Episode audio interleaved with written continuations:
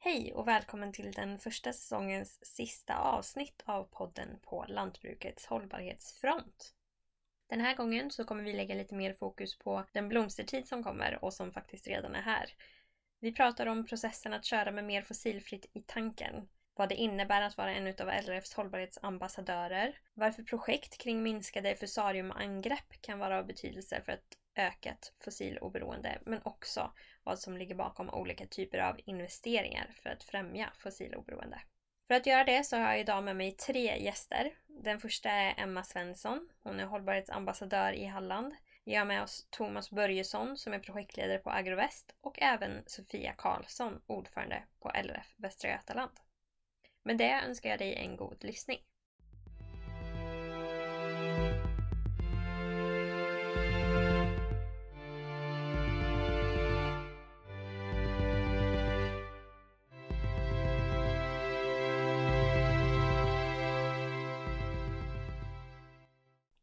Emma Svensson och jag bor i Halland på en mjölkgård. Jag jobbar med eh, gymnasieungdomar på Munkagårdsgymnasiet. Framförallt med att lära dem att köra olika typer av lantbruksmaskiner. Du är ju också hållbarhetsambassadör i Halland inom LRF och vad innebär det? Det är att vi ska prata med allmänheten och försöka sprida kunskap kring varför de gröna näringarna behövs för att vi ska få ett mer hållbart samhälle. Det här Instagramkontot som du eh, har som hållbarhetsambassadör, det heter Grönare framtid och du tar upp eh, lite olika aspekter av svenskt lantbruk för följaren. Varför tycker du själv att det är viktigt att bredda den här bilden och förståelsen för svenskt lantbruk som, som du jobbar med som hållbarhetsambassadör? Jag tror att många inte är medvetna om hur eh, viktiga de gröna näringarna är för att vi ska få ett mer hållbart samhälle. Motorn i lantbruket och skogsbruket är ju solens energi och med hjälp av allt som växer så kan vi göra allt ifrån mat till kläder, hus, bränsle och så vidare. Så det är väl att öka medvetenheten kring vad vi kan producera som faktiskt blir mer cirkulärt än eh, så som vi producerar mycket varor idag. Vad tycker du då är viktigt att, att förmedla när det kommer till just lantbrukets ökade fossiloberoende för dina följare? Kanske att eh, om konsumenterna ställer krav på att det ska bli mer fossiloberoende så kommer det också hända konsumentmakt är ju en viktig del i detta, tror jag. Så det är väl eh, en del att förmedla, att, att de har makten. Hur eh, svarar dina följare på din aktivitet på Instagram? Många av följarna är redan väldigt medvetna idag och väldigt engagerade konsumenter får man säga. Så att, eh, jag tycker de gör ett jättebra jobb och många har visat exempel på att de kontaktar företag när de till exempel hävdar att någonting är klimatsmart eh, och faktiskt ställer frågan ja, men på vilket sätt är detta klimatsmart? Jag tycker de, eh, de är engagerade och det är jättebra om fler orkar ta tag i det där att faktiskt kontakta företagen och ifrågasätta och fråga liksom, vad de gör för att bli mer eh, miljö och klimatsmarta. Du berättade ju lite kort om vart eh, du jobbar och där har ni också gjort lite satsningar för att öka fossiloberoende. Kan du berätta lite mer om det? Ja, vi har ju mål och visionsarbete då på eh, jobbet och där bestämde vi att vi måste ta klimatet på allvar. Och då har vi ett mål att vi ska vara klimatneutrala 2030.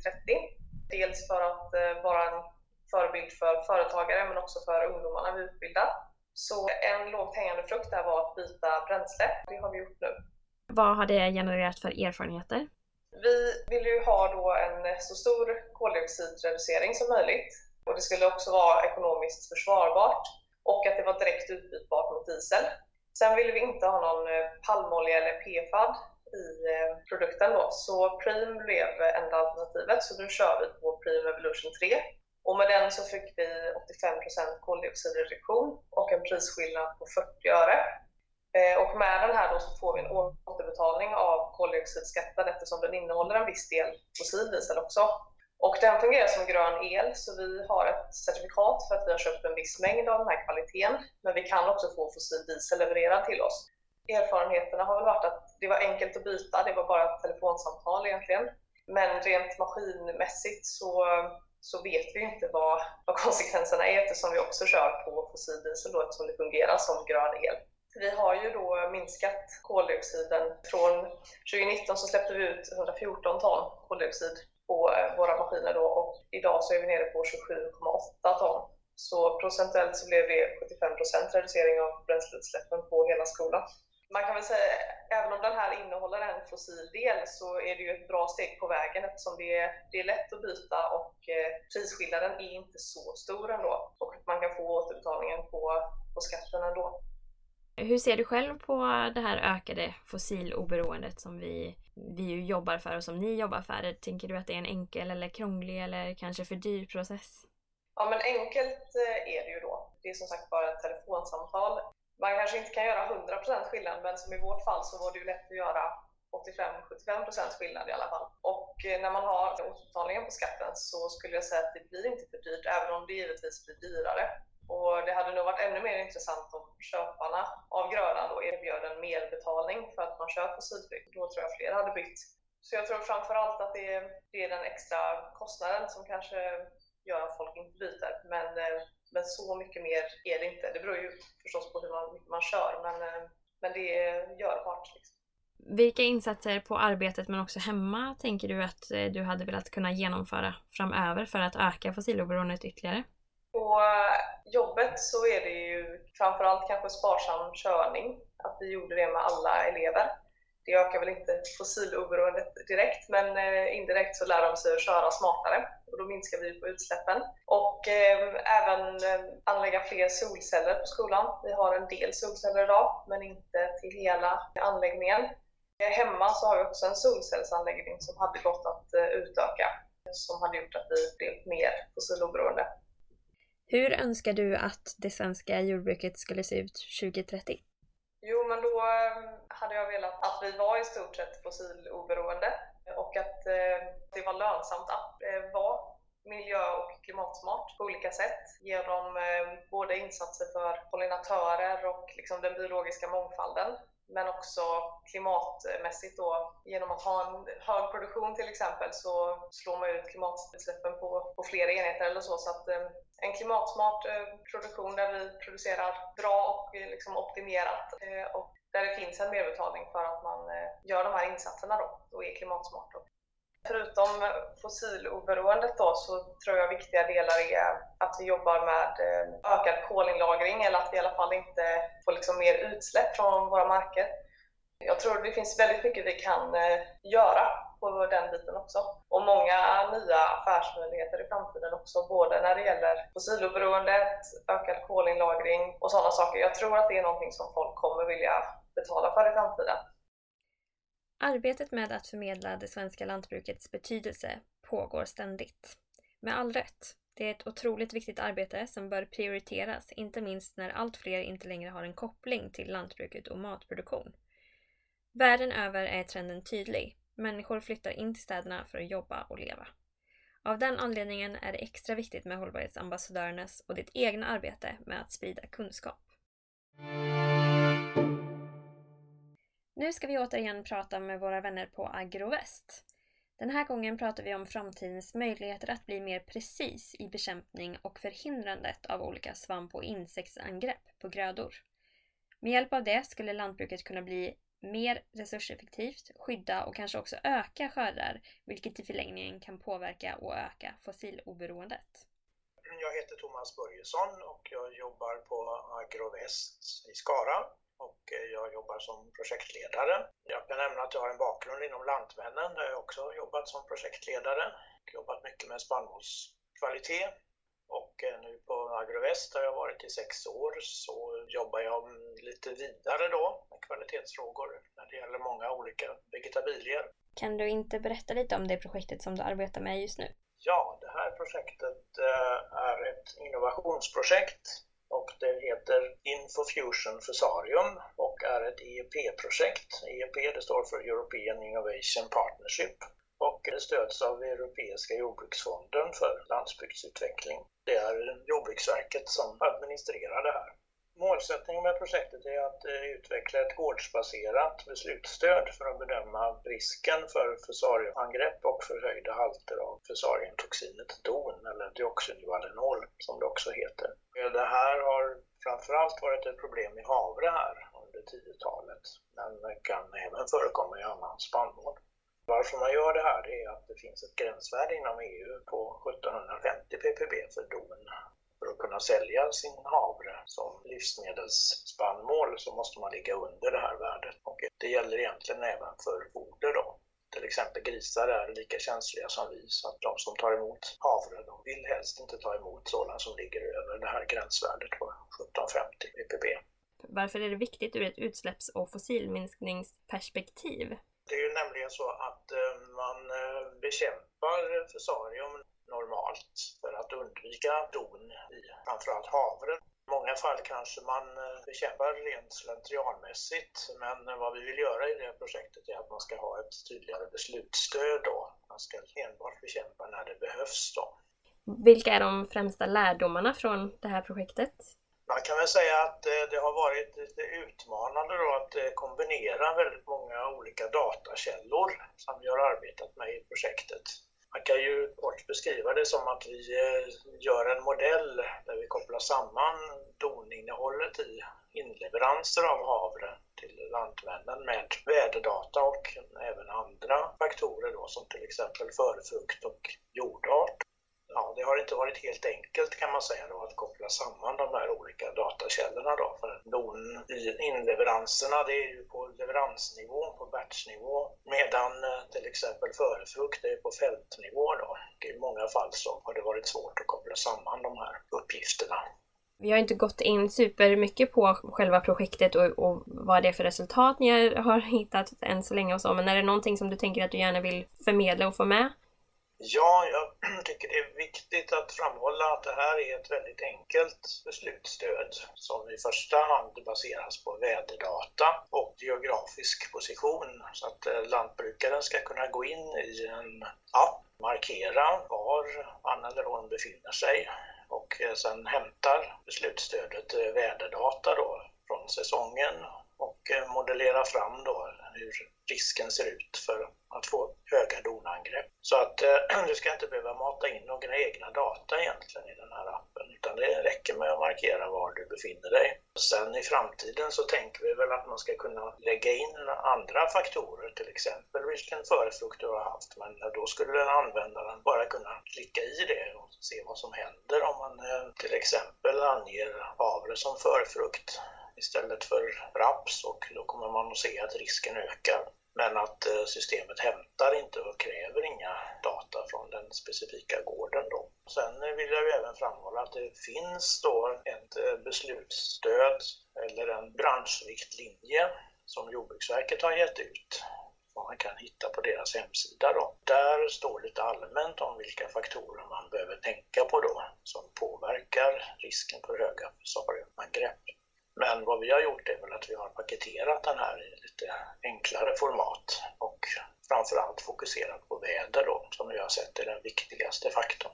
Du berättade ju tidigare lite om din bakgrund inom de gröna näringarna. Då tänker jag att det vore kul att veta också hur du hoppas att lantbruket i Sverige kommer se ut till 2030. Ja, det som vi jobbar med är ju ett så kallat Integrated Pest Management-verktyg då, IPM-verktyg. Och eh, det hoppas jag på att det tar ett steg till framåt 2030 då, så att det används mer slentrianmässigt kanske man kan säga. Idag är det ju eh, inte riktigt så, utan i det här fallet när det gäller till exempel att bekämpa fusarium så, ja, så görs det kanske utifrån ett perspektiv, ett regionalt perspektiv. Men här vill vi gå lite närmare in på gården då, att ha ett gårdsspecifikt beslutsstöd. Så det tror jag att man kommer närmare detta 2030. Till exempel att man har drönare som övervakar grödorna. Det är ju ett stort steg framåt. Så att man kanske inte tittar på den här prognosen enbart utan att man hämtar data direkt från sin egen odling. Den nämnda appen och hjälpmedlet ligger inte långt i framtiden. Faktum är att en version släpps nu i juni. Mer information finns på Agrovests hemsida. Därifrån kan du klicka dig vidare och också hitta kontaktuppgifter till Thomas.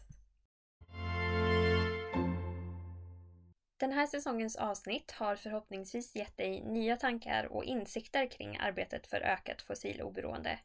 Men innan vi är klara ska vi få ytterligare goda exempel på vad som kan göras på gårdsnivå, vilka drivkrafterna kan vara i omställningsarbetet och till sist också få en kort sommarhälsning. Sofia Karlsson heter jag och är ordförande för LRF i Västra Götaland, men också lantbrukare i Flakeberg som ligger mellan Grästorp och Vara. Och då undrar jag, utöver ditt uppdrag som just LRF Västra Götalands styrelseordförande så driver du ju också ett eh, lantbruksföretag i Grästorps kommun. Där har ni ju själva gjort flera satsningar för att bli mer hållbara och minska det här fossilberoendet och också i förlängningen då tänker jag öka beredskapen. Kan du berätta lite om de investeringarna och erfarenheterna som ni har fått av den processen och hur det påverkat dig som egenföretagare?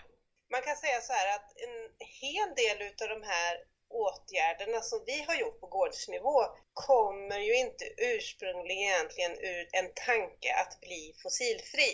Till exempel så ställde vi om till att använda reducerad jordbearbetning för 20 år sedan. Och då var egentligen syftet att minska antalet maskintimmar vilket vi också har gjort. Idag använder vi ungefär en och en halv maskintimme per hektar, vilket är väldigt lite. Men det får ju den effekten att vi använder väldigt mycket mindre bränsle som ju gör att vi då minskar vårt fossilberoende. Vi kör allting idag med GPS, det vill säga att eh, det är ingen frikörning ute på åkrarna utan vi kör enligt eh, den här GPSen och kartan.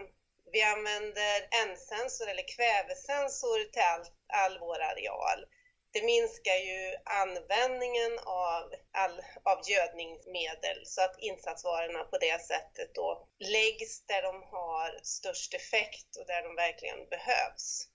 I vår eh, växtodling så samarbetar vi tillsammans med fyra andra företag i någonting som heter Bondekompaniet. Där har vi varit med i tio år nu och det är också ett sätt att ha möjlighet att göra den här typen av investeringar i maskinpark till exempel som, som vi har. Vi har en väldigt modern maskinpark i Bondekompaniet. Och förra året så beslutade vi att köra med en, eller investera i en lite större tröska istället för två som vi har haft innan. Det minskar också våran bränsleanvändning. Tittar vi sen hemma på våran gård här då så investerade vi för ganska många år sedan, tio år sedan närmare bestämt, i vindkraft. Så på vår mark står det tre vindkraftverk som producerar el motsvarande tusen villors förbrukning på ett år. Egentligen var inte fossiloberoende, det var, det var inte det som gjorde att vi gjorde den investeringen heller, men mer känslan av att kunna vara med att producera förnybar energi. Däremot så var det ett väldigt aktivt val vi gjorde när det för fem år sedan var aktuellt att byta panna i våran tork här där vi torkar våran spannmål. Då stod vi inför valet att eh, renovera den gamla oljepannan, investera i en ny oljepanna eller köpa något helt annat nytt alternativ. Och när man började titta på det så var det ju relativt billigt att eh, renovera den gamla oljepannan. Eh, att köpa en ny oljepanna var det näst dyraste alternativet. Men vi fastnade till slut för det dyraste alternativet och det var att investera i en ny panna som drivs av pellets vintertid så hyrs den då ut till byggföretag för att värma hos dem när vi inte behöver den här på gården. Vid det tillfället så var det var en mycket dyrare investering men vi hade ekonomisk möjlighet att göra den investeringen då. Så det kändes väldigt bra. Den ena frågan är just varför man gör den här typen av investeringar. Du säger att det inte var fossiloberoende som var eh, drivkraften från början. Men när ni då har gjort de här investeringarna och, och du personligen, vad tycker du är den största drivkraften i hållbarhetsarbetet för dig själv? Oavsett investering man gör på gårdsnivå så ligger ju ekonomin som, som en grund så att säga. Vilka investeringar har vi ekonomiskt möjligt att göra? Så, så de blir ju ganska så tunga argument.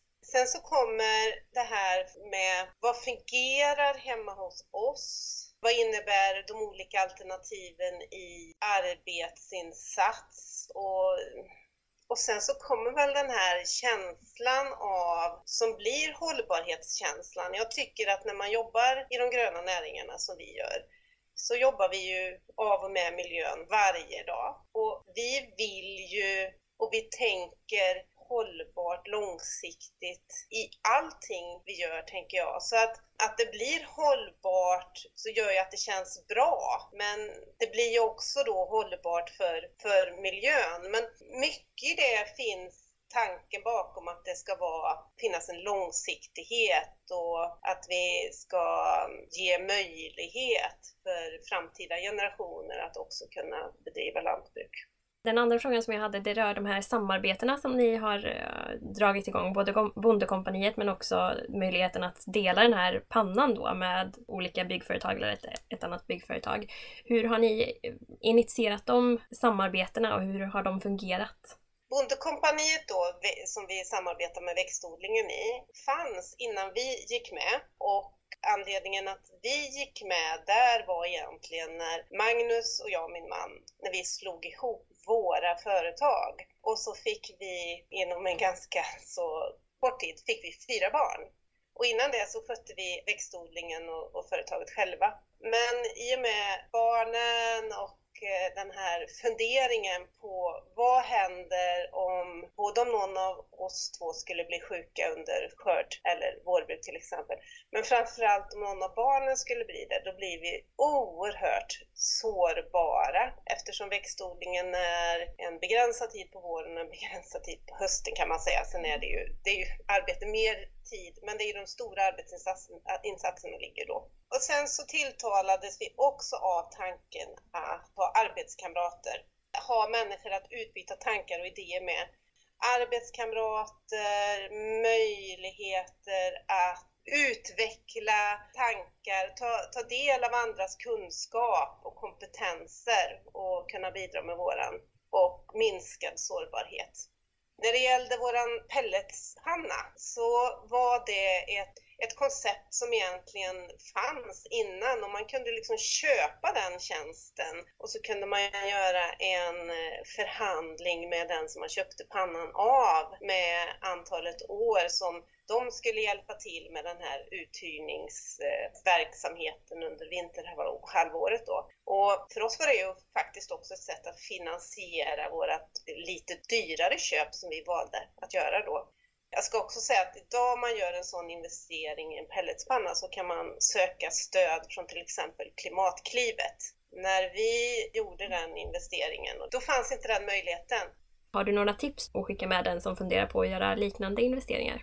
Fundera verkligen över på vad som fungerar hemma på din gård. Vilken investering kan göra störst skillnad hos dig? Vilken är ekonomiskt möjlig att göra? Och sen ska man ju naturligtvis fundera över det här då. Finns det olika former utav ehm, stöd att söka. Klimatklivet är ju ett typiskt sånt som fungerar i många fall faktiskt när man ska göra en omställning just eh, när det gäller de fossila eh, insatsmedlen som man kan göra. Men allra viktigast är väl just att fundera på vad fungerar hemma hos mig? Lösningarna är ju väldigt olika. Våra företag ser olika ut, så det finns inte en, en lösning.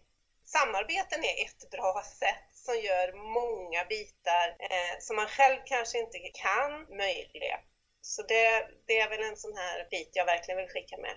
Fundera på i, inom vilka områden man, man kan utöka kanske något samarbete. Du har ju varit inne lite på det också, men kan du utveckla lite varför du tycker själv, eh, just som eh, lantbrukare men också som ordförande eh, då för LRF Västra Götaland, varför den här frågan kring fossiloberoende är väldigt viktig för lantbruket. Och det är ju en fråga som har blivit större med åren såklart, men, men du får gärna ge ditt perspektiv. Det är ju egentligen en, i mångt och mycket faktiskt en, en överlevnadsfråga. Vi som jobbar med, med miljön vi måste ju också se till att den finns kvar. Samtidigt så ser ju jag då, förutsatt då att det kan bli någorlunda kostnadsneutralt och beroende på hur politiken framöver väljer att styra den formen av politik så finns det ju en enorm, vi har ju en enorm resurs inom de gröna näringarna. Vi har ju råvara för att kunna producera väldigt mycket utav den här bio, biodrivmedel eller biomassa för, för olika syften. Så jag, jag, ser ju, jag ser det dels som en, eh, en fråga för att eh, bli mer hållbara men också som en affärsmöjlighet för eh, väldigt många företag. Och det görs ju mycket spännande inom det här. I den här podden har ju ni också tagit upp det här till exempel med grön, eh, när man kan använda gräs som eh, råvara och det vet vi ju att man kan göra i, biogas och så sen redan. Men det, vi har enorm potential som råvaruproducent i den här omställningen. Har du, eller tänker du att det finns också eh, mer regionalt exklusiva anledningar till varför det är viktigt med, med fossiloberoende just för det västsvenska lantbruket? Det gör jag. Jag ser ju att vi har ju fantastiska förutsättningar här i, i Västra Götaland. Vi har gott om areal att odla på. Vi har fina förutsättningar, bra mark, duktiga företagare och eh, företag som också, eh, företag och regionen ska jag också säga då, som vill satsa pengar på forskning och utveckling i de här delarna. För det är ju otroligt viktigt att det också finns den biten. Den har vi ju svårare att, eh, när det kommer till större satsningar så är det svårare på gårdsnivå att själva våga satsa sådant kapital. Men här i Västsverige har vi ju många som är villiga att göra det. Här hemma till exempel så tittar vi just nu på, tillsammans med ett antal andra företag i, i både i, i, den här kommunen och i angränsande kommuner på att bygga en gemensam biogasanläggning. Det är ju ett sätt att eh, ta vara på vad vi producerar här på gården. Vi har ju grisar här och så kunna använda gödseln då och så uppgradera den till biogas. Det tycker jag känns jättebra. Mycket är ju dock beroende av vart politiken vill i de här frågorna och här är det ju inte bara svensk politik som spelar in utan här spelar ju även EU och, och det regelverket ganska så stort, eller det, det är viktigt vad, vad som beslutas. Jag undrar också hur du själv, både som lantbrukare och ordförande då, eh, tänker att du kan vara med och öka det här fossiloberoendet i det västsvenska lantbruket? En viktig del som LRF-ordförande är ju att vara med att påverka politiken så att eh, det faktiskt blir möjligt att vi kan ta tillvara på de här, den här enorma potentialen som finns. Det ser jag i min roll som ordförande och vi, vi har ju också där LRS uppgift är ju också att påverka så att det görs ytterligare satsningar i regionen för att kunna ta tillvara på den här potentialen till allt det nya som egentligen dyker upp här nu. Som lantbrukare då så tänker jag att här är det väldigt, väldigt viktigt att alla vi berättar om vad vi faktiskt gör. Förutsättningarna ser som sagt olika ut och alla kan göra någonting. Man, man kan aldrig säga att något är för lite eller att något eh, och det är inte tillräckligt bra för att varje liten del vi gör i att minska fossiloberoendet gör ju att som helhet så blir det ganska så mycket berätta om det och, och förklara det. För väldigt många gör otroligt mycket. Jag undrar också hur du eh, skulle önska att ett västsvenskt och svenskt lantbruk ser ut till 2030? Jag skulle önska att 2030 så har vi ett ökat lönsamt lantbruk här i Västsverige. Vi har potentialen för det och det ska vara konkurrenskraftigt det finns de här nya vägarna framåt och vi här i Västsverige som har så himla fina förutsättningar. Vi ska ju ligga i framkant även när det gäller den här delen. Jag ser inget annat eh, och ser ingen annan eh, framtid än den. Så ett ökat konkurrenskraftigt lönsamt lantbruk. Jag tänker också att du eh, ska få chansen att ge en sommarhälsning till lyssnaren och LRF-medlemmen. Njut utav Sverige! Ta tillvara på allt det fantastiska som vi i Sverige har att erbjuda. Här är vackert, vi har en fantastisk natur, god och säker mat. Ta tillvara på det, se till och njut och unna dig att vara lite ledig också. Så jag vill passa på att önska alla en riktigt trevlig och härlig sommar.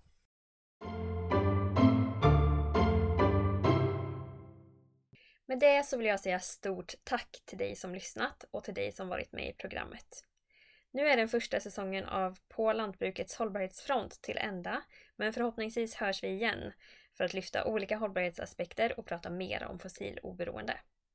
Till dess vill jag önska dig en fin och härlig sommar.